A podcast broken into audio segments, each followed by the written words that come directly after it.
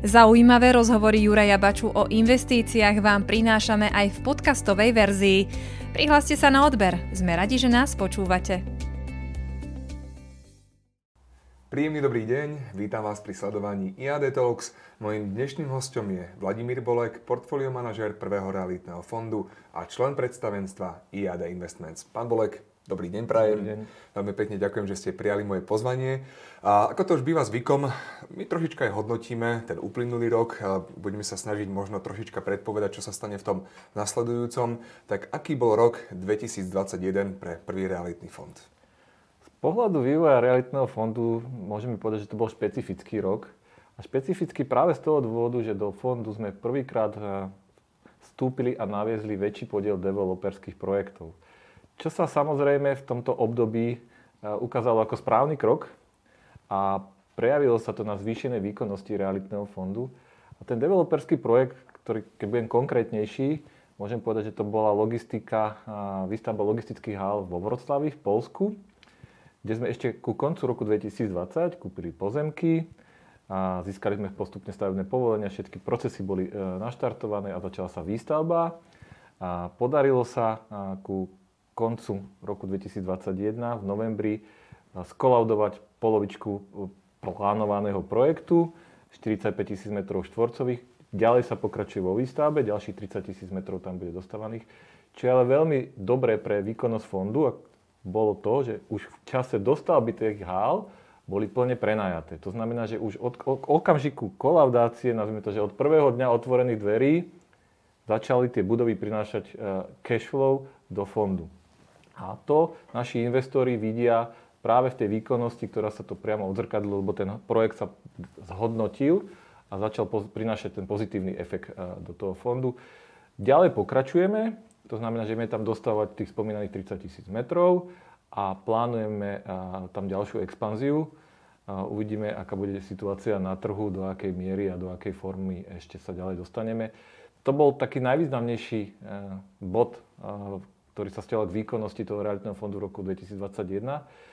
Potom sme tam mali menšie developerské projekty, stávali sme v Bratislave menšiu halu 5000 a samozrejme ostatné projekty, ktoré v tom fonde sú, tak žili, nazvime to, že bežným životom s nejakou dynamikou zmien, ktorá vyplývala z dopadu covidu, s rôznymi renegociáciami nájomných zmluv, z uplatňovania inflačných doložiek, ktoré sú v tých nájomných zmluvách, lebo ten projekt, ktorý je obsadený, každý nájomca má nájomnú zmluvu a v tej nájomnej zmluve je napríklad taká, uh, usta- také ustanovenie, ktoré hovorí o tom, že uh, každý rok, keď sa vyhlási celoročná inflácia, tak máme my ako majiteľia nárok zvýšiť výšku nájomného o tú výšku inflácie. Uh-huh. Preto sa hovorí, že e, nehnuteľnosti poskytujú veľmi slušnú ochranu vo inflačnom prostredí, v ktorom sa práve teraz nachádzame.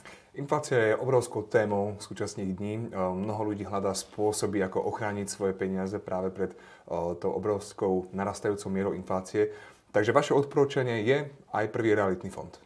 Áno, je to fyzické aktívum, Teraz keď si to premeníme na drobné, tak e, je hodnota aktíva vždy vyplýva z nejakých nadobudacích cien. Keby ste dneska chceli stavať takú istú budovu, ako napríklad portfóliu máme, tak už vychádzate z vyšších nákupných cien. Takže tá hodnota toho pôvodného aktíva sa vlastne zobrazuje už v tom náraste tých fyzických cien tých fyzických aktív a plus ten cash flow, ktorý z nich plinie, je ovplyvnený práve tými zmluvami a tými doložkami, ktoré zaistujú to, že to nájomné môže byť zvýšené o tú výšku mieru inflácie. Mhm. Preto tá nehnuteľnosť, prenajatá nehnuteľnosť poskytuje veľmi dobrú ochranu v takomto inflačnom prostredí. Ja som žiaľ jeden z tých, ktorý to nestihol a nestihol investovať do nehnuteľností, keď... Ale veľakrát som sa pýtal tých ľudí, že a teraz je ten správny čas a kedy ja nemám počkať a všetci hovorili, že keď, tak už včera bolo neskoro. Takže asi rozumiem tomu, kam tým mierite. Predsa len tá pandémia trošička zamiešala karty a mnoho napríklad objektov alebo kancelárií ostalo prázdnych, pretože veľa ľudí začalo pracovať na home office Ovplyvnilo, ovplyvnil tento vývoj pandémie na nejako trh s realitami? Určite ovplyvnil. A ovplyvnil v zmysle obsadenosti budov a vnímania tých priestorov. Lebo tie kancelárie sú tu, boli, sú a budú, akurát tí nájomníci ich začali mierne odlišne využívať. To znamená, že keď na nejakej ploche bol na 100 m štvorcových bolo 10 ľudí a mali tam stoly, nejaké pracovné miesta a keď prišiel COVID, tak sa začal ten priestor inak vnímať. To znamená, že ten, ten priestor sa začal rozdielovať na priestor, ktorý je nejaký spoločenský, rozdelili sa väčšie priestory medzi stolmi. Čo je podstata toho, že ten priestor sa stále využíva ako kancelária, akorát, sa z toho vytvára iné prostredie. A preto tie kancelárie ďalej fungujú a my v tom portfóliu naozaj máme plno príkladov aj renegociácií s novými nájomcami, ktorí do tých kancelárií stále idú, stále majú záujem. Akurát tie kancelárie budú niesť takú mieru väčšej flexibility tých priestorov. To znamená, že tí zamestnávateľ, keď chcú byť atraktívni pre tých, pre tých svojich zamestnancov, tak im vytvárajú, ja to nazývam, že domáce prostredie.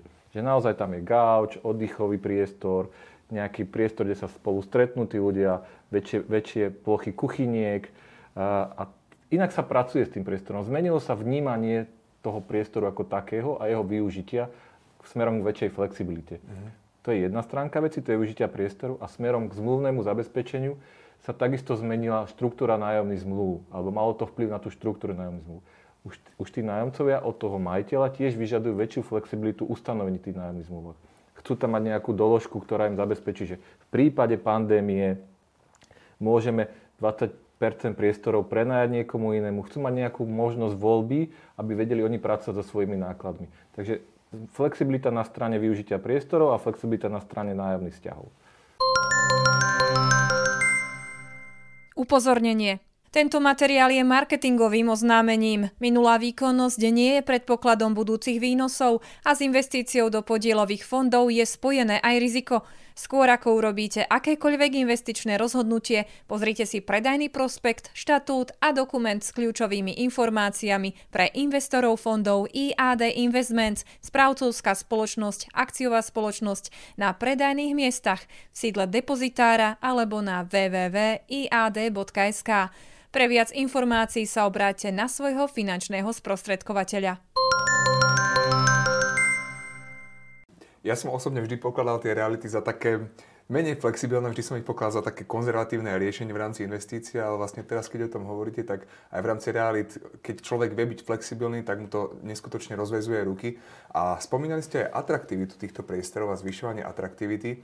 Ja som sa stretol v mnohých prípadoch aj s tým, že ľudia posudzujú reality aj na základe dopadu na životné prostredie. Či už sú smart, či už sú green, či už sú ekologické, či už dokážu mať napríklad obnoviteľné zdroje energie, či využívajú. Aj vy v rámci prvého realitného fondu možno prihľadáte aj na tento faktor? Áno, je to základný faktor, na ktorý prihľadáme pri investícii práve preto, že keď chceme zachovať atraktivitu tej budovy pre toho nájomcu, a ten nájomca žije, alebo všetci žijeme v nejakom prostredí vo vzťahu k životnému prostrediu, menia sa tie nálady, zavadzajú sa nové regulácie, tak musíme byť dostatočne atraktívni. A jeden z tých prvkov atraktivity, aby tá budova splňala práve tieto environmentálne kritériá. Sú na to certifikačné vzorce, certifikáty, ktoré sa k tým budovám pridelujú.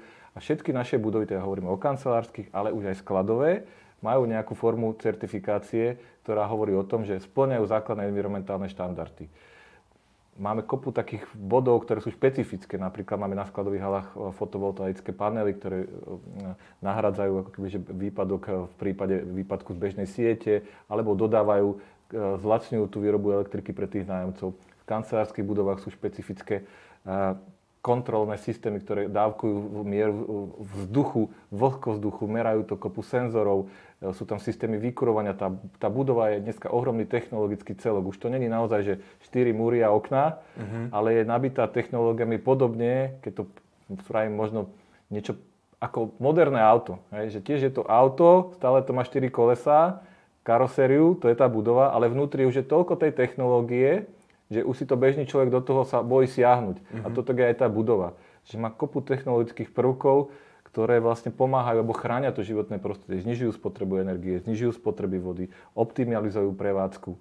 Sú tam napríklad špeciálne systémy, ktoré regulujú výťahové systémy. To znamená, že dokiaľ sa nenazbiera dosť ľudí na určité poschodie, tak ten výťah má inú rýchlosť e, prepravy, ako keď je tam jeden človek. Hej. Takže je tam kopu, kopu takýchto technologických vychytávok, ktoré samozrejme prispievajú k tomu, že mm, tá budova splňa nejaké environmentálne štandardy. Ja keď som si prečítal o jednom z vašich projektov, že je smart, tak som pre, premýšľal, že čo to môže byť, že smart budova, som tak ako predpokladal, že vás tá budova ráno pozdraví, keď prídete do práce a teraz ste mi to objasnili vlastne, že tie technológie sú naozaj špičkové a moderné.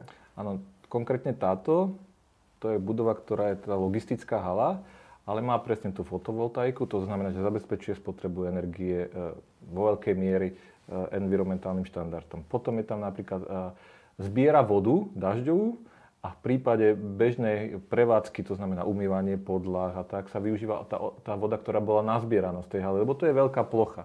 Není to, není to, že by čerpalo vodu normálneho bežného vodovodu, tú pitnú, ale využíva sa tá voda, ktorá už je e, cirkulovaná. A je tam kopu ďalších takýchto, nazvime to, vychytávok, ktoré prispievajú k tomu, že tá budova je energeticky efektívna a dostatočne atraktívna pre nájomcu a vytvára aj dobré prostredie pre tých zamestnancov toho nájomcu. To znamená, že, že splňa všetky štandardy, ktoré sú na budovu dneska kladené. A určite dáva aj dobrý pocit vašim investorom, že sú súčasťou a že prihľadajú, prihľadajú aj e, cez svoje investície možno na to, ako sa staráme o životné prostredie. A toto bol rok 2021, my sme teraz na začiatku roku 2022. Vieme, čo sa deje vo svete, vieme, že situácia je momentálne veľmi vážna, nikto nevie, kam sa bude vyvíjať ale predsa len vždy sa dá predpokladať možno isté správanie, isté správanie obyvateľstva smerom k realitám. Vieme, že miera inflácie je nesmierne vysoká a ja som sa dozvedel, že Európska centrálna banka sa chystá prijať nejaké opatrenia, aby sa tá inflácia znížila. Je možno toto element, ktorý ovplyvní aj trh s realitami? Určite to ovplyvní pretože ak Európska centrálna banka, ak sa vrátim na koniec vašej vety, bude nejakým spôsobom meniť podmienky financovania, to sa následne prejavia v komerčných bankách a bude zasiahnuté vlastne celý ten trh. Na druhej strane, a zatiaľ tá Európska centrálna banka síce hovorí o zvýšení, ale z nášho pohľadu to nejde o nejaké dramatické zvýšenie. Keď sa zvýšia sadzby o 0,5%, o 4%, to dáva silný signál na trh, na druhej strane to nie je zásadné zvýšenie, ktoré by nejakým spôsobom strašným zabrzdilo financovanie mm. alebo niečo také. A na druhú stranu treba dodať, že tie reality je, je, sú, predstavujú veľmi široký svet. Väčšina ľudí tie reality vníma cez tie byty, mm. lebo, lebo sú najčastejšie s nimi v kontakte. Ale ten realitný svet má kopu segmentov. Sú to tá logistika, administratíva, hotely, alternatívne investície, ako sú tie napríklad fotovoltaické parky, potom sú to senior housey, sú to špeciálne skladové priestory ako self-storage, to znamená, že to sú to taká tá mestská logistika, kde funguje, že si tí ľudia môžu odložiť nejaké svoje veci. A každý ten segment je pod iným vplyvom, či už makroekonomických, ale lokálnych udalostí. A to je to, s čím my v tom fonde pracujeme a snažíme sa to portfólio pravidelne rebalansovať. A to je aj úloha tohto roka pre nás, ako pre správcu majetku našich investorov, aby sme správne nastavili to portfólio, aby dokázalo absorbovať nejaké tie trhové šoky, keď to tak môžem nazvať, alebo zmeny trhového prostredia a dokázalo stále prinašať tým investorom eh, ten výnos, ktorý očakávajú, respektíve ktorý my hovoríme, že ten realitný trh by mal reflektovať. Rok 2002 bude špecificky práve v tomto a plus v dopadoch, ktoré vlastne môžeme iba odhadovať, lebo uh, tá geopolitická situácia, ak ste ju načrtli, sa bude samozrejme prejavovať aj, aj u nás nejakým spôsobom. Po niečom sa zvýši dopyt, po niečom klesne dopyt. Sú to základné zákonnosti, ktoré v ekonomike fungujú. A na druhej strane musím povedať, že, že my neočakávame tým, že realitný fond ako taký má nehnuteľnosti na Slovensku, v Českej republike, v Maďarsku a v Polsku. Nemáme žiadne aktíva, ktoré by boli nejakým spôsobom prepojené s ruským trhom alebo teda aj s ukrajinským trhom. Nemáme tam ani cenné papiere, ktoré boli by odvodené nejakým spôsobom od týchto trhov. Tak neočakávame, že by tam bol zásadný do, dopad na, na, na vývoj vo fonde. Pán Bolek, veľmi pekne ďakujem za, za váš čas a za to, že ste prijali moje pozvanie. Ďakujem za pozvanie. Mojím dnešným hostom bol člen predstavenstva IAD Investments a zároveň aj portfólio manažer prvého realitného fondu, pán Vladimír Bolek.